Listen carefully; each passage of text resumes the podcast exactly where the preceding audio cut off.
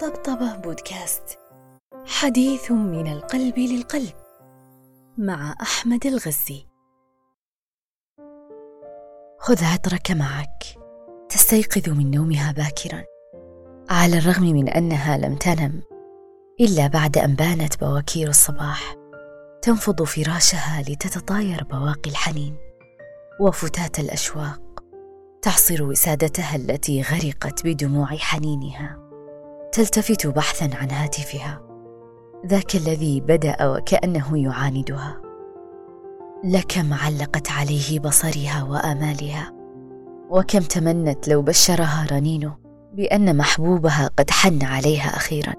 أيحن من يرى القسوة إحدى فضائله تفتح خزانة ملابسها وتتطلع لفساتينها، تختار منها ما يحب أن يراه عليها، تعلم أنها لن تقابله لكنها تحفظ رغباته حتى في غيابه.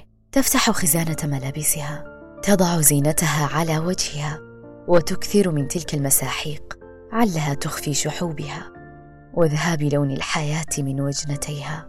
تختار من عطورها ذاك الذي أهداه لها حتى تمضي يومها وكأنه يحتضنها، ولتتذكر يوم أن قدمه لها وكيف قامت بكل طفولية بإفراغ نصف العلبة على ملابسها. ما العطر إلا رباط آخر بين العشاق كرباط الحب تماما، وما رائحته بعد الفراق إلا خناجر تعيث في الذاكرة فسادا وتمنح الأشواق تنفسا اصطناعيا، وصدمة كهربائية لتحيا من جديد.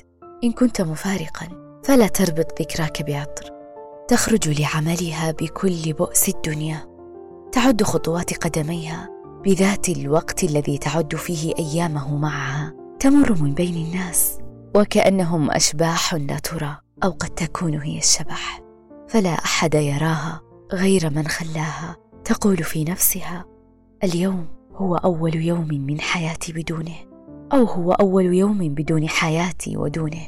مهما يكن، هي مرحلة فيها ما فيها من الهم والوجع. كيف لي أن أتحمل كل هذا وحدي؟ ليته بجانبي يعينني على تحمل الحياة بدونه، وليته قبل أن يبدأ قصته معي أن صور لي الفراق أمرا محتملا، فقد كنت أخاله للمستحيل أقرب.